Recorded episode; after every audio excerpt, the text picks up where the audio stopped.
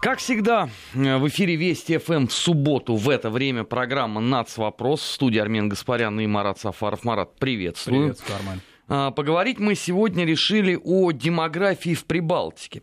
А, понятное дело, что Латвия, Литва, Эстония из информационного а, пространства в принципе не выпадают, потому что, например, на этой неделе очередной счет был выставлен Российской Федерации.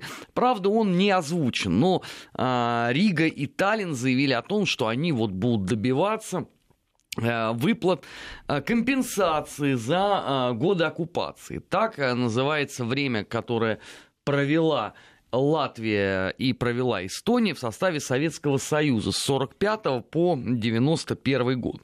Но деньги деньгами, а кому нужны деньги, если с точки зрения продолжительности жизни, вообще с точки зрения демографии, в Прибалтике огромные проблемы. Вот об этом мы сегодня и хотим поговорить, в том числе, кстати говоря, и э, непосредственно развитии национальной культуры в этих странах э, тогда и сейчас. Деньги деньгами, но что деньги без культуры, как говорили древние?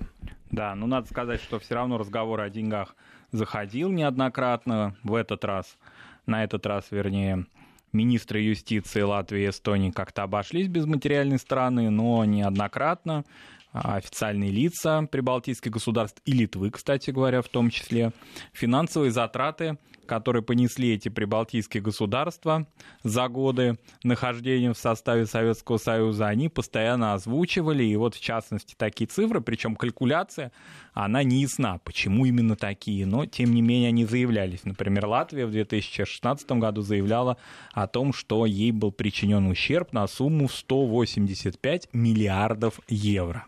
А вот, например, Эстония всего-навсего 49 миллиардов евро затребовала от Российской Федерации. Но все эти заявления не дали не более чем э, какие-то публичные жесты э, политических деятелей, они не носят юридической какой-либо ответственности, хотя бы по одному тому признаку, что разговор об оккупации в международном праве лежит только в том случае, если одно государство, собственно, захватывает территорию другого государства, как это, например, происходило с Германией в годы Второй мировой войны. Uh, у нас сейчас на связи с нашей студией эксперт информационно-аналитического портала «Вестник Кавказа» Евгения Сватухина. Евгения, мы приветствуем вас. Вам Здравствуйте. слово. Здравствуйте, спасибо. А, ну вот действительно, а, тема оккупации, она, в общем-то, не нова, и вот эти требования возмещения ущерба за нее Прибалтийские республики заговорили буквально а, с первых дней независимости, а может быть даже еще и раньше велись некоторые разговоры во времена позднего СССР. Ну вот регулярная частота обращений к этой теме, она обращ... объясняется многими причинами. А, ну, во-первых, антироссийская кампания выступает как способ национального сплочения, вот даже, можно сказать, некое выстраивание национальной идентичности прибалтийских государств, потому что позволяет перевести внимание и критическое настроение жителей республик вот непосредственно с руководства стран, вектор ура патриотических настроений и а, ненависти к внешнему противнику. Ну и, во-вторых, конечно, говорит о желании а, стран стран Балтии экстенсивным, привычным для них путем изменить неблагоприятную внутриэкономическую ситуацию. А, ведь сейчас а, экономический контекст состояния республик, а, он определен, во-первых, резким сокращением финансовой помощи Евросоюза, который, в свою очередь, связано как с Брексит, ну ведь взносы Великобритании в европейский бюджет составляли порядка 15% так и с тем, что в период с 2009 года вот по сей день Евросоюз он демонстрирует достаточно низкий темп экономического роста после кризиса. Ну и, конечно, это значительно сужает пространство для финансовых маневров Европы и вынуждает Еврокомиссию идти на секвестирование бюджета. Эти обстоятельства, соответственно, серьезно скажутся именно на странах Балтии, потому что они исторически являются датируемыми экономиками. Внутренних резервов им хватит, ну, вот примерно на 75-80% бюджетов. И вот уменьшение внешней финансовой поддержки, по всей видимости, приведет к изменениям в сфере налоговой политики стран, вот повышению ставки по ряду налогов принятию мер по увеличению уровня их собираемости. Также, вероятно, придется урезать бюджетные расходы, а это, в свою очередь, коснется как какого-либо одного направления, ну, например, расходов на социальную сферу. Так может привести к равномерному такому урезанию расходов а, по большинству бюджетных статей. А вот это уже, в свою очередь, несет чувствительный удар как сельхозпроизводителям, так и инфраструктурным проектам республик. Ну и, в свою очередь, уменьшение социальных расходов и повышение налогов оказывает негативное влияние на и без того непростую, в общем-то, демографическую ситуацию в Прибалтике. Ну вот просто а, сравним показатели. 89 год а, в Литве проживает 3,7 миллиона человек, а в мае 18 этого года 22,8 миллиона. Население Латвии 1989 год составляет 2,7 миллиона человек, январь 18 менее 2 миллионов. Примерно аналогичная ситуация складывается и в Эстонии. И, конечно, не будем забывать, что я сейчас привела данные официальной статистики, вот показатели которые, как правило, ниже реальных. А, таким образом, прирост населения не продемонстрировала ни одна из прибалтийских республик. Ну вот в то время как а, с 50-х годов до начала 90-х в этих странах наблюдался ну, достаточно уверенный рост населения. А, вот по прогнозам Евростата, в ближайшие 40 лет население Литвы сократится на 38%, а Латвии на 31%. Всего же к середине вот 21 века прибалтийские республики потеряют, вот по подсчетам демографов, примерно две трети населения, и это произойдет не столько из-за высокого уровня смертности, сколько из-за оттока молодежи и квалифицированных специалистов в более благополучные страны Евросоюза. Вот именно на экономической составляющей, как главной причине оттока населения стран Балтии, указывают данные опроса, проведенного по э, заказу Института Европы Кауновского технического университета. Вот они как раз показали, что более половины мигрантов из Литвы, 65%, называют главной причиной отъезда неблагоприятную экономическую ситуацию в стране. 40 опрошенных указали на э, ощущение социальной незащищенности, э, и 30% посчитали, что в странах Евросоюза, в других их перспективы карьеры будут лучше. И только 14% э, уезжают по семейным обстоятельствам. Но вот абсолютное большинство эмигрировавших также подчеркнули, это важно отметить, что они отправляются в более преуспевающие страны не на заработки, а на постоянное место жительства. Ну и как следствие, из-за тока молодежи идет стремительный процесс старения населения Литвы, Латвии Эстонии. Вот в ближайшем будущем, с 20 по 30 годы, на пенсию там э, выходит самое многочисленное поколение жителей Прибалтики, а на рынке труда их сменит поколение, наоборот, с самой низкой рождаемостью. И, соответственно, появляется риск того, что незанятыми останутся рабочие места в жизненно важных профессиях, ну, медицина, образование. Вот. А оставшемуся рабочему населению будет достаточно сложно обеспечить достойные пенсии многочисленным жителям старшего возраста. Но вот в заключение отмечу, что вот сложившаяся сейчас а, в Прибалтике демографическая, демографическая ситуация можно назвать, наверное, уникальной, потому что даже в наиболее тяжелые исторические периоды вот э, столь мощного оттока населения стран Балтии не наблюдалось. Спасибо. На прямой связи с, со студией Вестей была эксперт информационно-аналитического портала «Вестник Кавказа» Евгения Сватухина. Марат, ну вообще любопытные, конечно, цифры. А, при а, таком при таком ярко выраженном минусе в демографической политике вообще, наверное, не о выплатах каких-то со стороны Российской Федерации нужно думать, а бить э, в набат совершенно по другому поводу. Или они на эти деньги что, планируют закупить людей где-нибудь? Да, ну, во-первых, вот закончу мысль насчет оккупации в том, что это не имеет никакого правового основания, поскольку надо вспомнить о том, что и прибалтийским нашим коллегам, прежде всего историкам, о том, что прибалтийские государства не были военным путем а, подчинены Советскому Союзу, ведь их вхождение в состав Советского Союза было обусловлено заключением специальных договоров, которые были приняты парламентами прибалтийских государств. Более того, там прошли выборы, на которых победили а, левые партии, левые движения. И в результате а, специальными решениями парламентов прибалтийских государств в 1940 году, они вошли в состав Советского Союза. То есть разговор об оккупации на международном уровне, ну, в Риге, в Таллине можно, конечно, об этом говорить, но если речь идет о структурах ООН, а к ним апеллируют, собственно, эти министры юстиции, которые вроде бы, казалось бы, самые главные юристы в своих странах, а между тем. А, так вот, в структурах ООН это просто признается ничтожным, недействительным. Здесь не может идти речь именно о, о оккупации. Это вот вопрос о том, что юридические термины необходимо прежде всего знать нашим коллегам. В отличие, например, от нацистского периода, который часто герои- героизируется, ну ладно, там не всеми, но тем не менее, когда действительно произошел процесс оккупации. Еще почему нельзя говорить о советской оккупации? Потому что в составе Советского Союза существовали прибалтийские государства национальные органы управления. Кстати говоря, сами оккупируемые в кавычках, ведь они не были оттеснены от органов управления. Более того, они выходили на общесоюзный уровень управления. Вспомним, например, в позднем СССР ну, такого деятеля, как Арвид Янович Пельша, например. Этот товарищ, скажем, возглавлял комитет партийного контроля ни много ни мало, то есть одну из важнейших партийных организаций КПСС. Между тем был этническим латышом. Таких примеров очень много.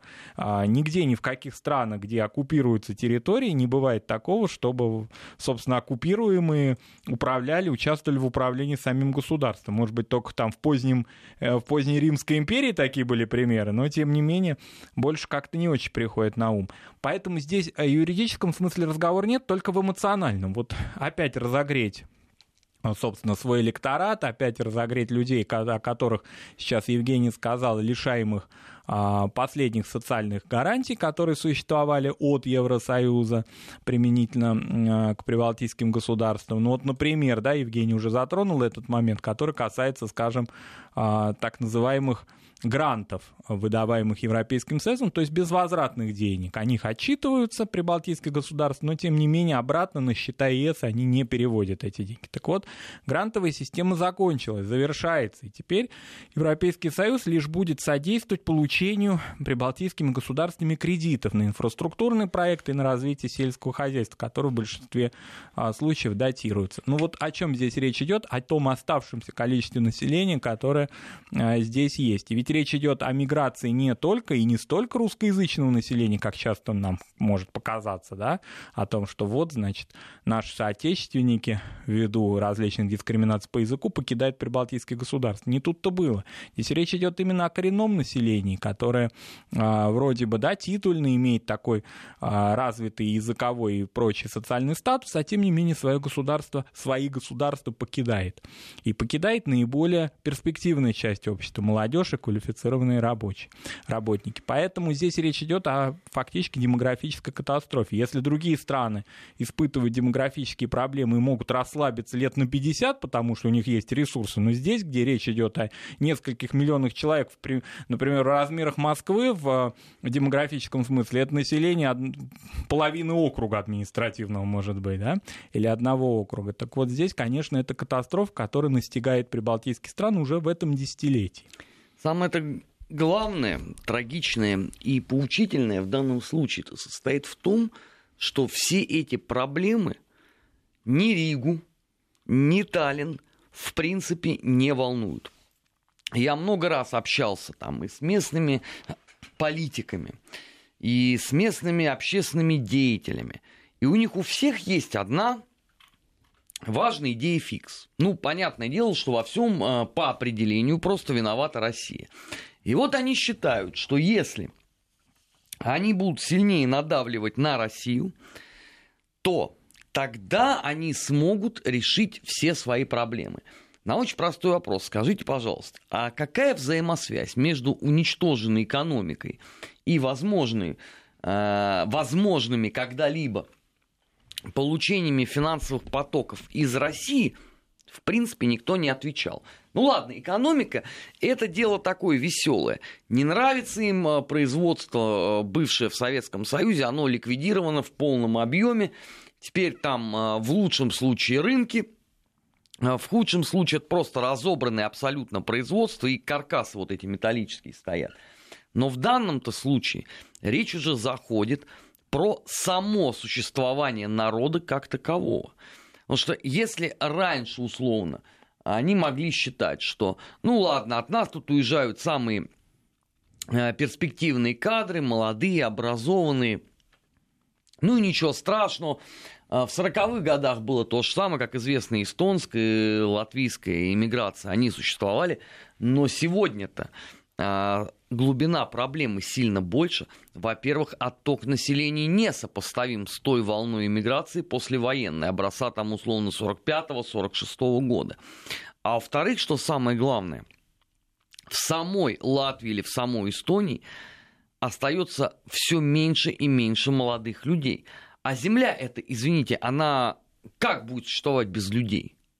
Да, и кроме того, те экономические неравномерности, которые существовали даже в советское время в структуре экономики этих прибалтийских государств, при всей их развитости вроде бы индустриальной, тем не менее они за последние 25 лет никак не а, решены. Более того, эти территории проблемные в социальном смысле. Именно прибалтийские государства стараются объявить зоной интересов России. Вот это очень важная тема, она на протяжении уже многих лет развивается, что вот эти приграничные территории, в которых инфраструктура наименее развита, ну, например, это Латгалия в Латвии, это восточная часть Эстонии, район Нарвы, например, это индустриальный город Кохтла-Ярвы. Вот такие вот места, они, значит, на них э, имеются какие-то э, виды у России. Значит, Россия, в силу того, что там существует русскоязычное население, не факт. Латгалии, например, не, не во всем, оно а, многонациональный этот регион. Тем не менее, Россия имеет якобы такие интересы, которые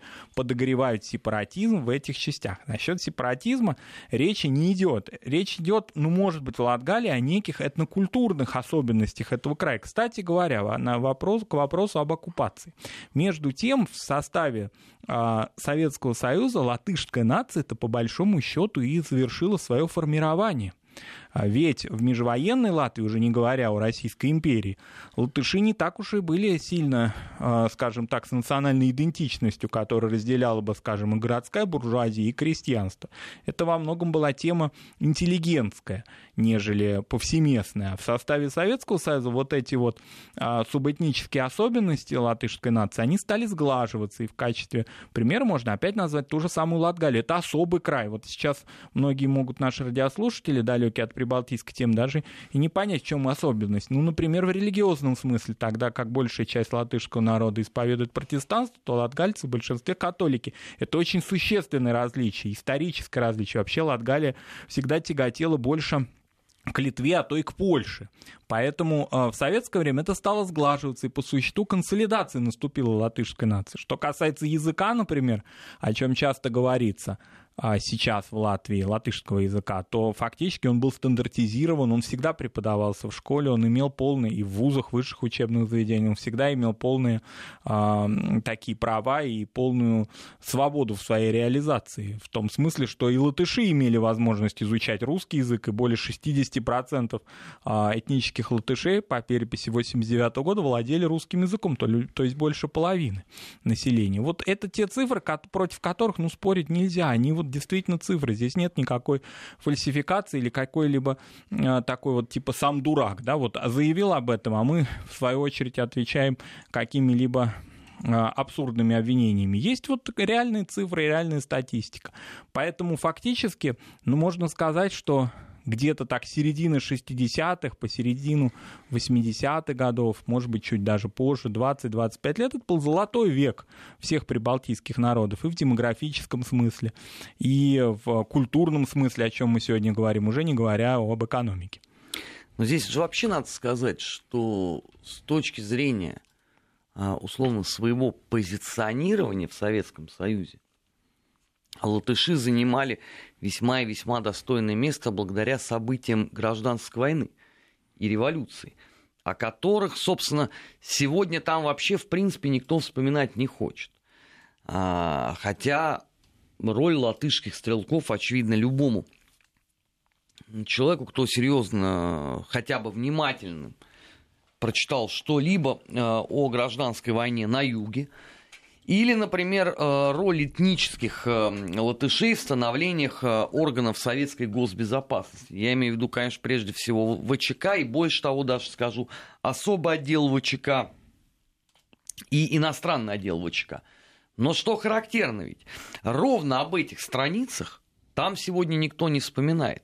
Хотя, казалось бы, да, если вот они рассуждают там с точки зрения, кто и кому чего должен, ну, наверное, можно поразмышлять о том, а за счет чего вообще получилась эта самая государственность.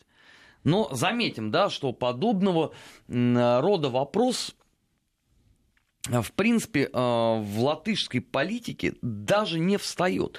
Хотя, казалось бы, да, вот эти там 20, сколько же получается, без малого 27 лет независимости, это хороший, в общем, временной промежуток для того, чтобы начать отвечать на очень сложные во многом даже я согласен, болезненные вопросы. Но ведь не предпринимается. И понятно почему. Если ты начнешь с этим разбираться, начнет сыпаться с такой любовью выписанный миф государственного строительства этих ну, стран. Но какая колоссальная боль и какая, какой градус общественного такого, значит, конфликта вызывает, например, обсуждение темы коллаборационизма и Холокоста в Прибалтике, который во многом идет благодаря европейским стандартам образования, внедрению определенных тематических да, единиц в образовательную систему прибалтийских государств. Это стало происходить за последние примерно 10 лет, 90-е годы как-то увиливали прибалты от этих болезненных тем, но теперь они приходят из Германии, из Франции, из других европейских стран и, э, из Соединенных Штатов, кстати говоря, в том числе. А, поэтому от этой темы уйти нельзя, и она становится темой очень активного и общественного обсуждения. Если, скажем, Польша во многом эту тему на первом этапе пережила в 90-е годы, а сейчас, конечно, это продолжение, но это уже все-таки есть определенный общественный фундамент, то для Прибалтики это во многом новая тема. И когда приезжают историки, а, скажем, американские или немецкие в Литву и говорят, а, называют цифры о 90% уничтоженного еврейского населения в Литве, 90%, колоссальное, богатое, очень развитое культурном смысле община, она исчезла на 90%. Ну как она могла исчезнуть? Да? Каким образом такое произошло? Безусловно, здесь речь идет прежде всего о коллаборационизме. Эти болезненные темы пытаются из общественного дискурса убрать. Они не а, обсуждаются официальными лицами. Они выводятся на уровень научных обсуждений, партийных, может быть, обсуждений, но не на уровень а, дебатов между политиками. Потому что политики понимают, что обсуждая такие болезненные темы, они теряют а, свою опору среди консервативной части общества в прибалтийских государствах. В Эстонии несколько меньше эта тема а, распространена, хотя надо напомнить, что в Эстонии по нацистским отчетам существовало полное уничтожение еврейского населения, цыганского населения, то есть там Холокост а, о досрочном значит, решении э, этих национальных вопросов уже рапортовали на первых этапах войны. Но, тем не менее, Эстония в силу, может быть, того, что это финно-угорское государство, я не знаю, там какой-то градус градус накала несколько иной, они как-то не так в этом смысле. А вот латыши и литовцы, они, конечно, очень болезненно к этой теме относятся. Но здесь надо еще и напомнить, что вычеркиваются страницы советской истории и в развитии культуры, прежде всего, прибалтийских государств. То есть те достижения, которые были осуществлены деятелями интеллигенции этих стран, они тоже всячески цензурируются. Мы сейчас а, прервемся на новости и после этого продолжим программу «Нацвопрос». Не переключайтесь. «Нацвопрос» о чувствительных проблемах. Без истерик и провокаций. 16 часов 3-4 минуты в Москве. Э, в эфире Вести ФМ программа «Нац. Вопрос». Армен Гаспарян и Марат э, Сафаров в студии. Поговорим мы сегодня о Прибалтике с точки зрения национальных отношений, с точки зрения демографии. И вот хотим поговорить еще с точки зрения культуры. Ну вот в Советском Союзе было понятно, что такое э, латышская, например, культура. Знаменитая э, Рижская киностудия, существовала, к примеру, да, Раймонд Паулс, небезызвестная теперь уже, наверное, абсолютно всем Лайма Вайкули э, с ее гонорарами и похождениями. А что сейчас вообще? Ну вот, э, зажили свободно, избавились от э, ов, оков тоталитаризма. А, все хорошо, правда, народ разбежался. А с культурой-то как? Меня вообще удивляет, что в Риге до сих пор существует и дает представление на русском языке. Я не знаю, как это корреспондируется с законами современной Латвии о публичном произнесении текстов и а, прочих каких-то заявлений на русском языке, так вот существует русский театр имени Михаила Чехова. Это удивительное вообще явление, это знаменитый театр. О нем То есть всегда... надо закрыть? А, А, ну, вот очень интересно, что его не закрыли в начале 90-х годов, когда, кстати говоря, небезызвестный маэстро наш, а, будучи министром культуры Латвийской ССР, ну, я бы не сказал, что он закрывал, но, во всяком случае, он не препятствовал закрытию знаменитого Рижского молодежного театра, который был очень хорошо известен многим театралам в Советском Союзе там, в 70-80-е годы. Вот как русский театр уцелел, и более того, о нем-то как раз больше всего и слышно, о его постановках, он активно гастролирует и приезжает в Россию, и в Европе известен и так далее. Вот о нем я слышал и знаю, что он есть, существует, и что в нем реальная жизнь. Что же касается других, вот, допустим, в советское время всем был хорошо известен, а, несмотря на то, что это были национальные, вот к вопросу о национальных языках и о том, как относилась, скажем, русскоязычная общественность и интеллигенции в Прибалтике, в России, скажем, к национальным а, театрам в Прибалтике. Они были так хорошо известны, как никакие другие. Может быть, только с ними могли поспорить грузинские театры еще а, по своей известности. Скажем, театр имени Яниса Райниса Рижский или очень маленький театр в райцентре фактически, в Пановижесе театр Мельтиница. Они были известны по всему Советскому Союзу. Понятно, что большей степени у такой высоколобой интеллектуальной публики, но тем не менее они знали, что с ними сейчас происходит с театром Дайлес, например мало что известно. Они все зажались вот в своих локальных каких-то э, постановках и внутри своей страны. О том, что у них была такая огромная аудитория, многомиллионная, уже теперь говорить а нельзя. А куда аудитория это делалась? Она вот вся, которая разбежалась, или это имеется в виду, что была плюс аудитория плюс там, аудитория в других странах, Союза. в других республиках. Советского Союза? Безусловно, Армен, других республиках. А, ну, вообще вот эти все заявления, оскорбления в наш адрес, вот это непрекращающаяся истерика, которая продолжается продолжается уже в течение 25 лет. А ведь если посмотреть исторически, то Россия, русская культура, а, ну, фактически это единственный такой мост, который реально а, давал возможность выходить при балтийской культуре на мировой уровень поскольку прибалтийская культура всегда находилась между двух таких планет, что ли, немецкой традиции, немецкой цивилизации и славянской, русской цивилизации. Но немецкая цивилизация во многом способствовала ее ассимиляции. Здесь не, нет никаких коннотаций отрицательных, просто так было. Ну, как, скажем, шведы, допустим, активно влияли на финнов, и пока финны не оказались в составе Российской империи, там в начале 19 века, говорить о том, что Финляндия вообще могла сложиться как даже историко-культурное пространство, уж не говоря о государстве, речи об этом не было. Вот она в XIX веке складывалась уже в составе Российской империи. Так было и с Прибалтикой.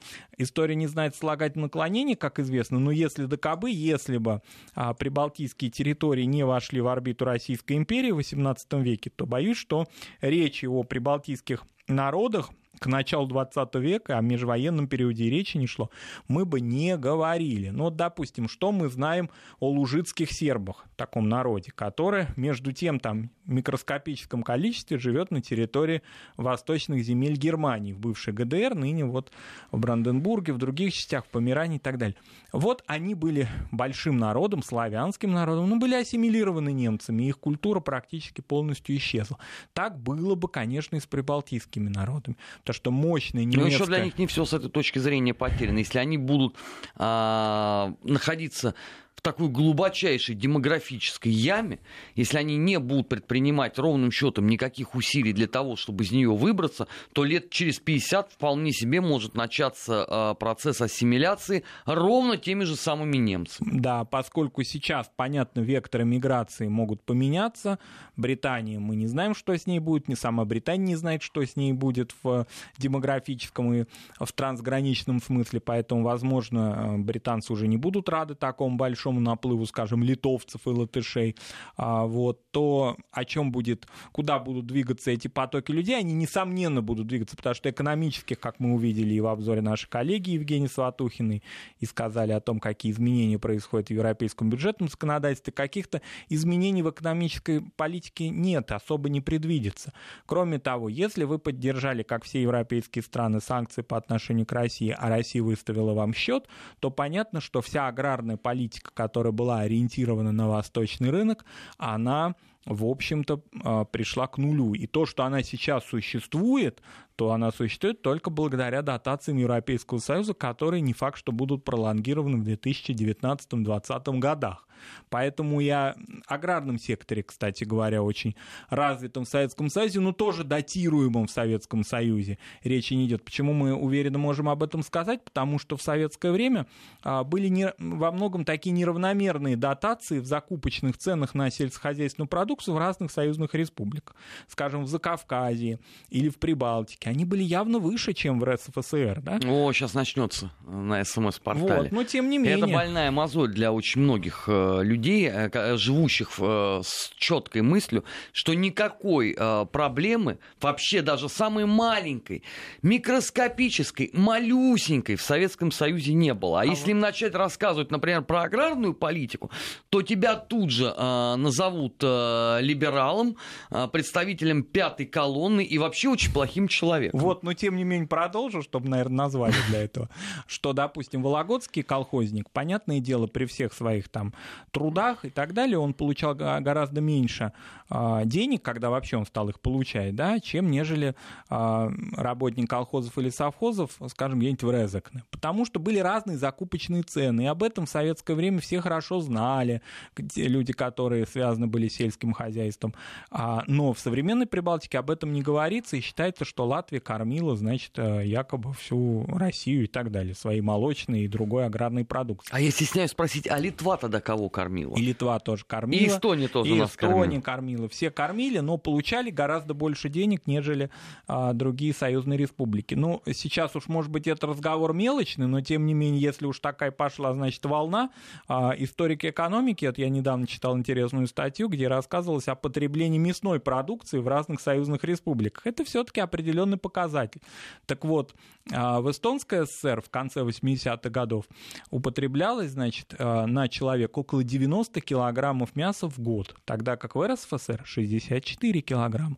Вот где эти а, упитанные, оккупированные люди, да, вот как они вот себя чувствовали при таком голоде, который их настиг в 80-е годы? Как же они, бедные, несчастные, продержались-то все эти 40 лет? Это все удивительно. Удивительно, например, то, что президент независимой Латвии, первый президент Ленард Мэри, да, который, при котором начались те процессы, и, э, которые происходили и, в общем, до сих пор не завершились по отношению к русскому населению, к русскоязычному населению в Эстонии. Он был успешным эстонским советским писателем, например.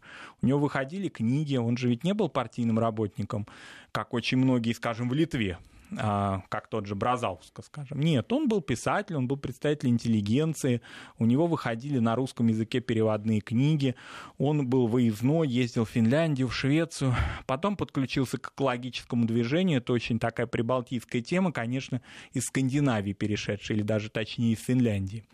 А, напомню, что Финляндия не входит в Скандинавию, как многие считают, но тем не менее а, это одна истори... один исторический регион. Так вот, а, он выдвинулся, очень был успешен и все было хорошо, потом стал президентом, во многом президентом-националистом. Что там говорить? Конечно, о покойном либо хорошо, либо ничего, но тем не менее надо это сказать прямо. Так что вот так вот эти оккупированные, значит, себя чувствовали. Напомню, что его двоюродный брат — это герой Советского Союза Арнольд Мэри, да, какие разные судьбы, какие разные люди.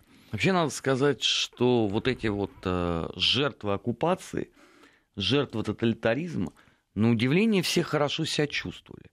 А как раз вот под этой самой оккупацией, а после нее э, карьера их вообще резко пошла вверх. Стоило только партбилет убрать куда-нибудь. Как в случае с госпожей или товарищем Грибаускайте. Да, и сразу у тебя а, все замечательно получается. Жалко только, что при этой модели невозможно решить целый ряд проблем, стоящих перед твоей страной. Но, с другой стороны, тебе до этого дела никакого нету, потому что интересует тебя совершенно другое.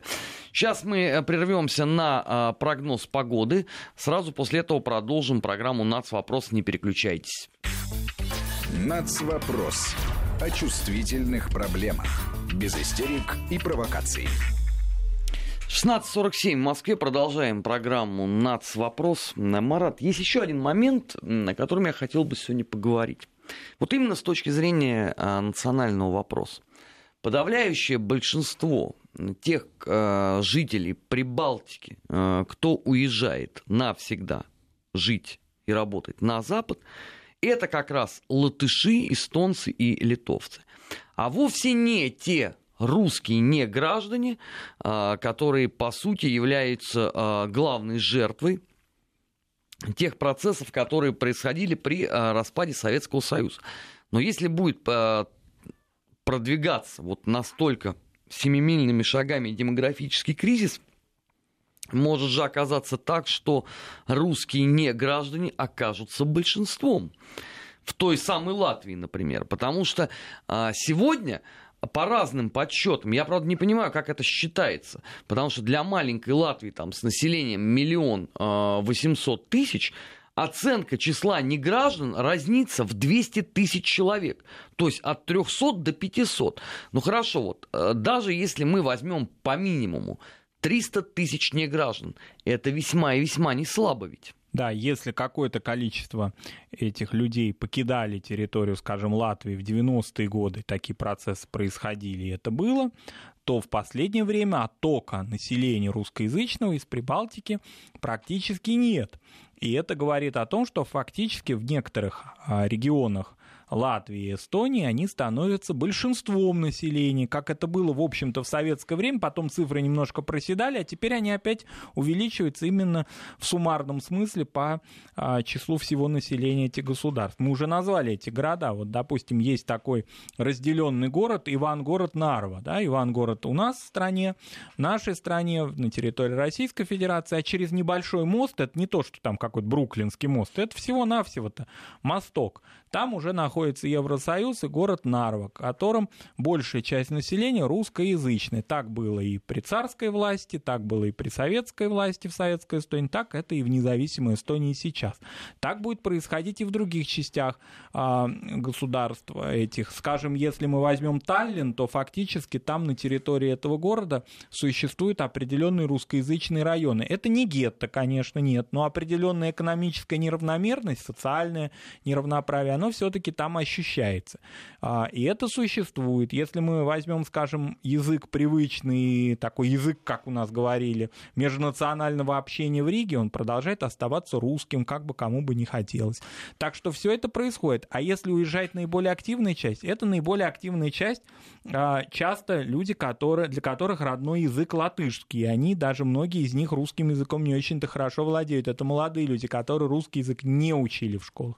То есть это те самые носители носители латышской идентичности, которые уезжают а, допустим, из Латвии, причем они не рассматривают, в отличие, скажем, от других мигрантов постсоветского пространства, свой отъезд как временный, как экономический отъезд для заработка. Допустим, как, скажем, гражданин Таджикистана приехал в российский город на свадьбу заработать и уехал.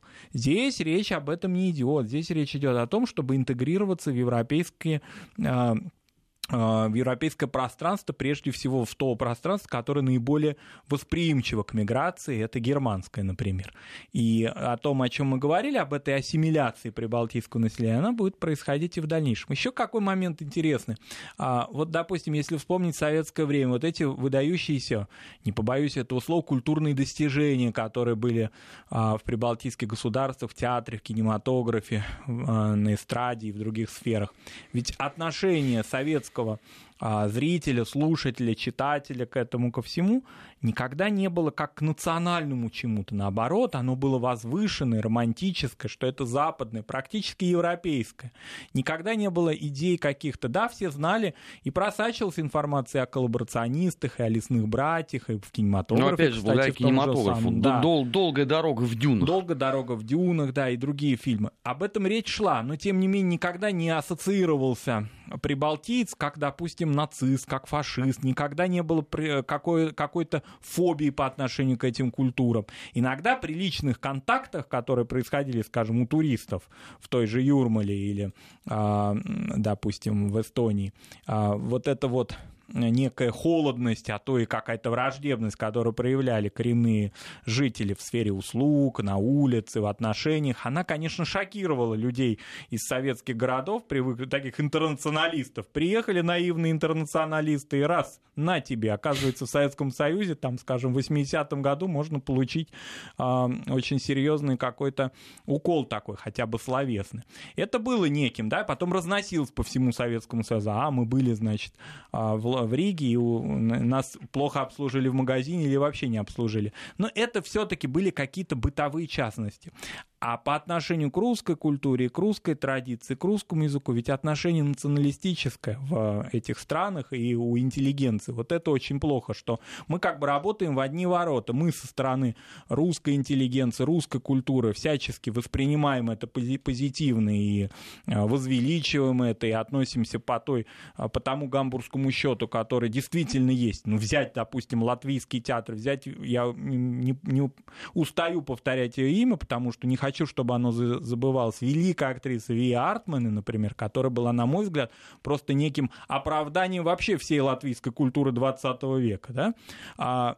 А, и вот это отношение наше. И какое отношение мы получаем до сих пор, по, допустим, в сфере нашего языка? Как относится к нашему языку? Какие комиксы, какие оскорбительные? Мы там о Шарле Эбдо вот говорим, а если мы возьмем, допустим, сатиру на русский язык, который допускается очень часто в латышской прессе, и это а, в латышскоязычной прессе, и это как-то пропускается, это мы даже Латвия, не знаем. Латвия, у меня там любимая газета.